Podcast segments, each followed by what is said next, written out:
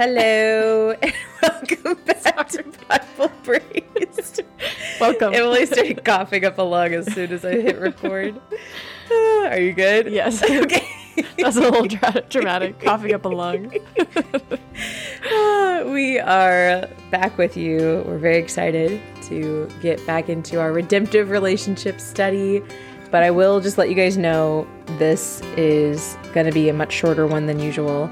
Lord willing, it has to be because I have to leave for work in like 20 minutes. So, so uh, we are going to do what we can to start foundational concept number one.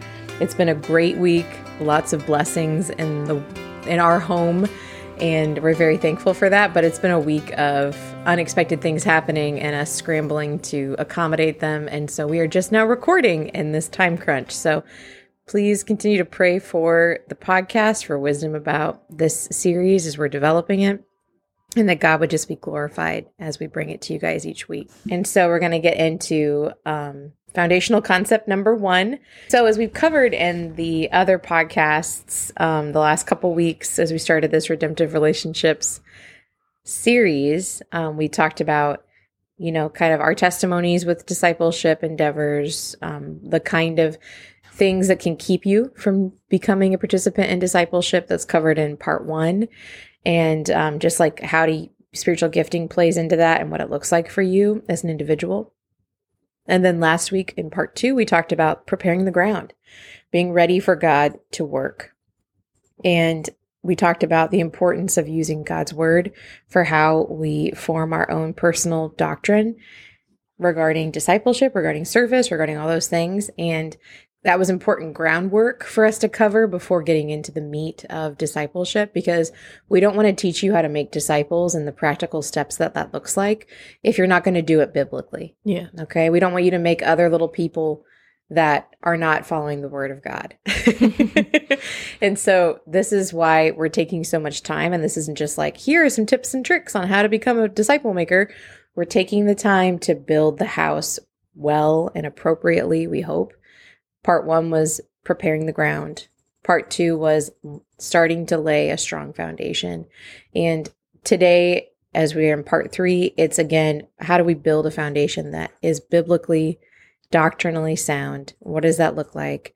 And so we're getting into foundational concept number one. Think of this as a big, huge concrete block or pad that a house is going to be put on.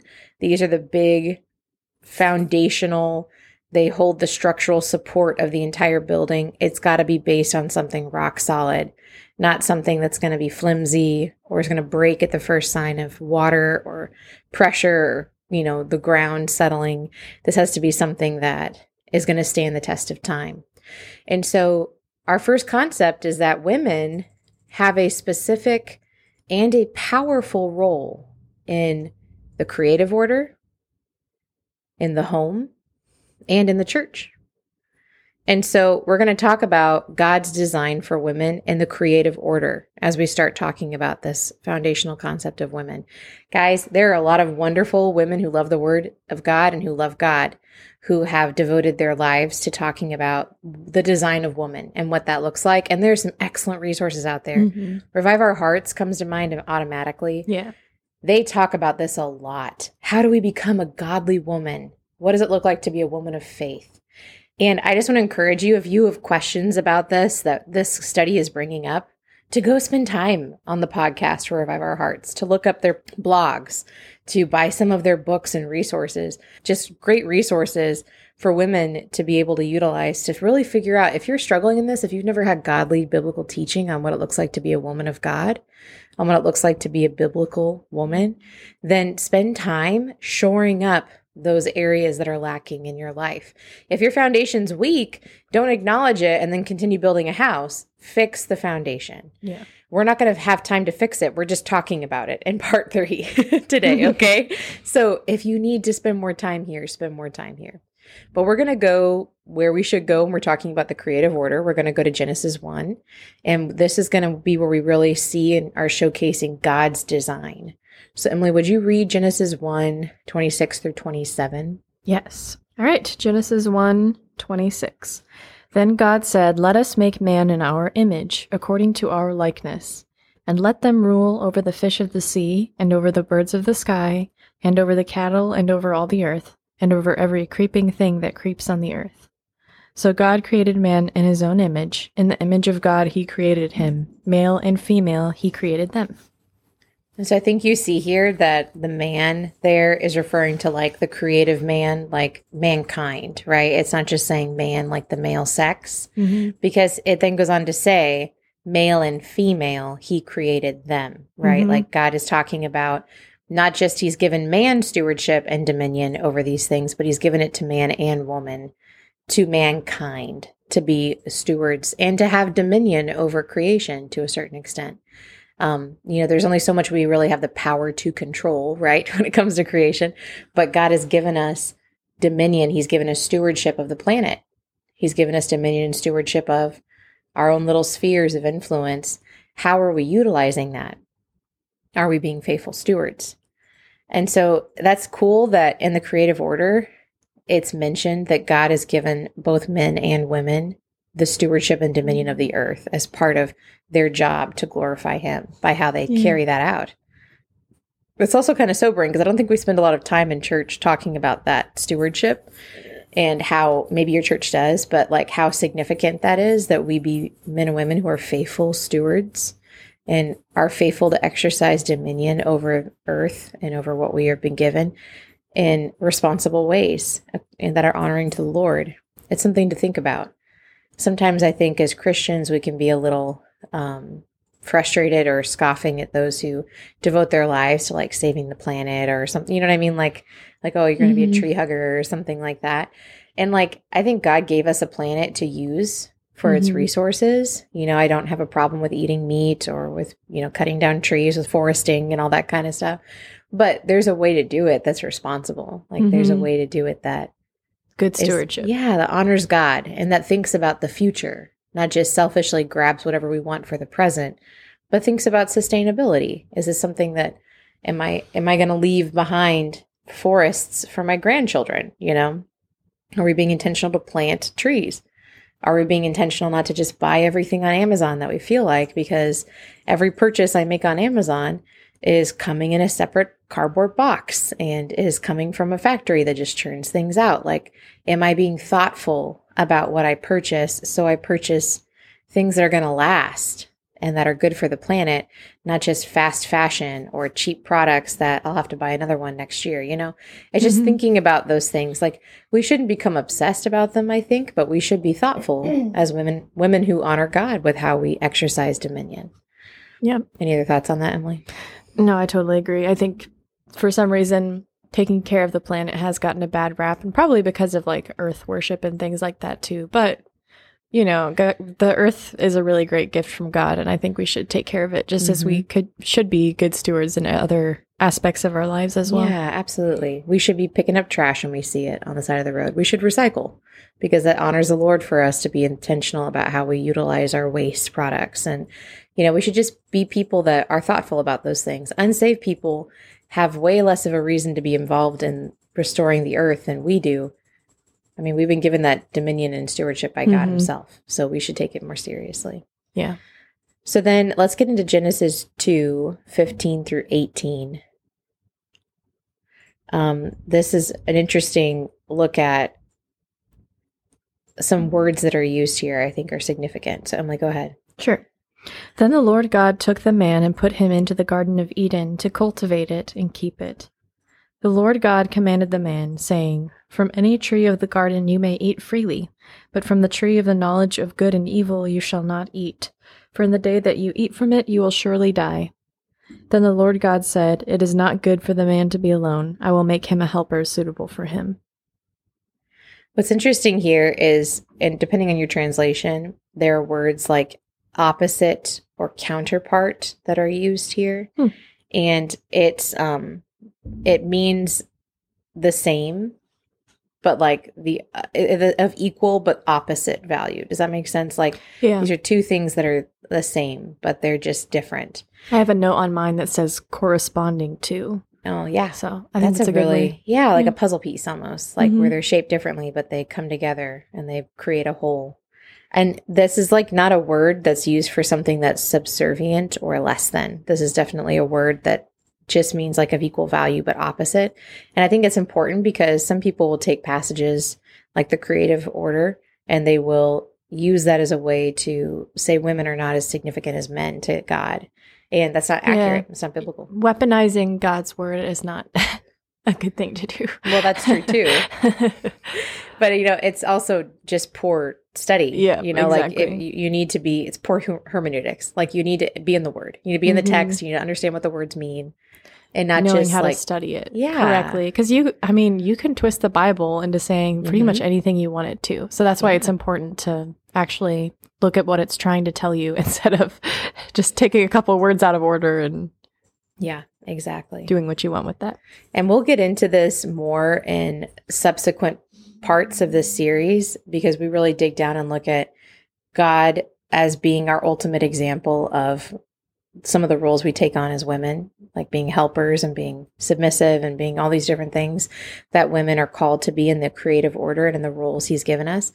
And we look at how God is the ultimate example of those things in subsequent parts. So it's really interesting study. I hope you guys are able to follow along. And I think it's really enjoyable to see what, how God doesn't ask us to do something he doesn't do himself. mm. And how God really gives us such an incredible example of embracing submission or embracing a, being a helper with joy and with power and how he does that in incredibly effective ways. Again, women are very powerful in the creative order. Mm-hmm. They are they have incredible um, influence, and I think that's really neat to see. And Satan knows that, and that's why he attacks it because he wants us to use it for negative, evil in the world, not for the positive things that God desires for us to use it for.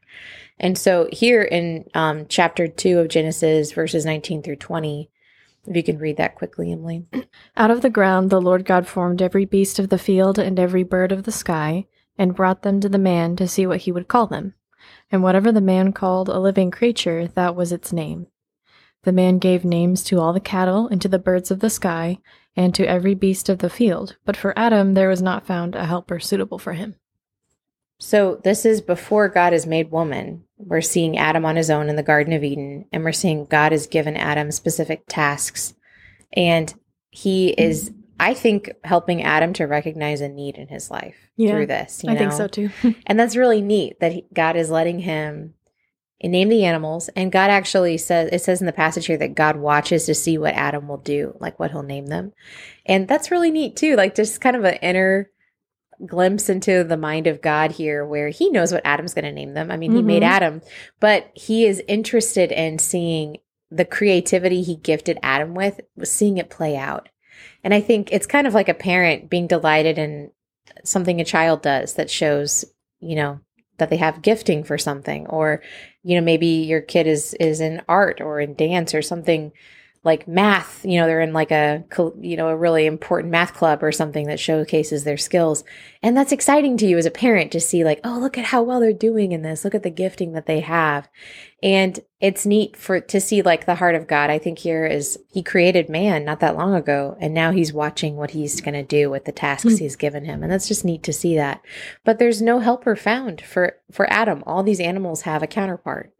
They all have a helper. They all have another um, one of their same species of an opposite gender that is able to be with them, you know, in nature. You know, you see these animals coming to him, and there's no helper found for Adam, and it's just showcasing again that um, God, I think, is setting Adam up for that. So let's quickly read 21 through 22. So the Lord God caused a deep sleep to fall upon the man, and he slept. Then he took one of his ribs and closed up the flesh at that place.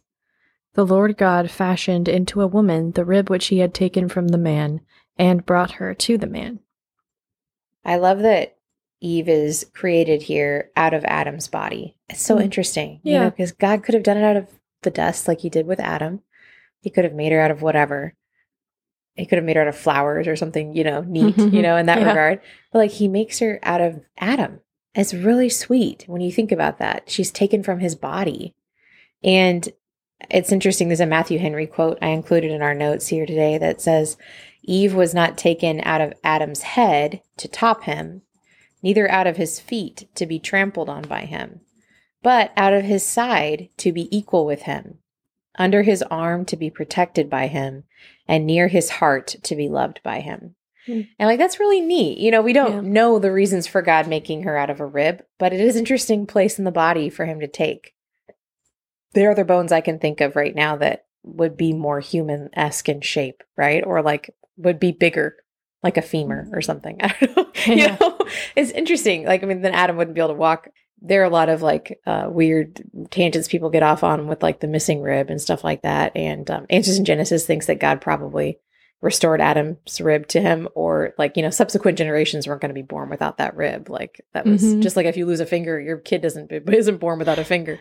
but um, it is interesting to think about God taking a rib and what that signifies. It's from his side. It's someone who is right there next to him. Mm-hmm.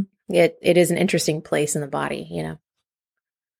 Yeah, I think it's interesting for sure. Like, obviously, the Bible doesn't explicitly say this is why God did what he did Right. at every given point. And so I think it's just good food for thought. In the meantime, I like Matthew Henry's quote.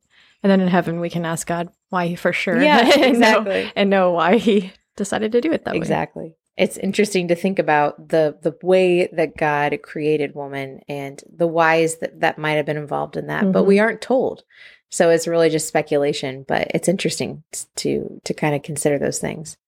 And then lastly, let's just read verse 23 in Genesis 2. The man said, This is now bone of my bones and flesh of my flesh. She shall be called woman because she was taken out of man. It's interesting here to see one flesh used. Again, if something is less than, if something is unequal, they cannot come together and be one, you know? Like I think of um I don't know, like you, you can't you can't put a cupcake onto the side of a cake and they're not going to look like one thing. it's going to look like it's going to look like it has a little weird growth, you know? like, I don't know, They're just popped in my head. Like it's you can't take two things that are totally different and and of unequal value and worth and put them together and make something that's whole and that's Mhm. one. You need two halves. You need a counterpart, right? And the idea of being one flesh here as a husband and a wife, as a couple, there's great power in that, that you're a team, that you come Mhm. together, that there's unity. But at the same time, we know they're very different. And we're going to get into the differences between man and woman more extensively as we study in this passage, as we study through this series.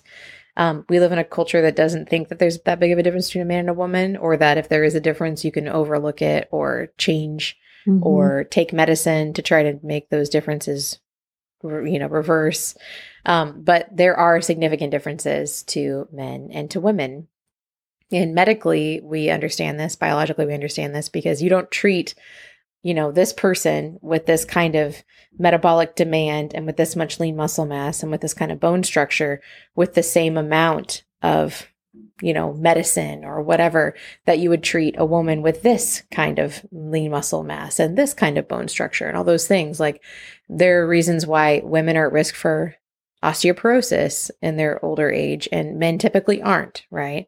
Like there there are physiological differences in our bodies. We all understand that.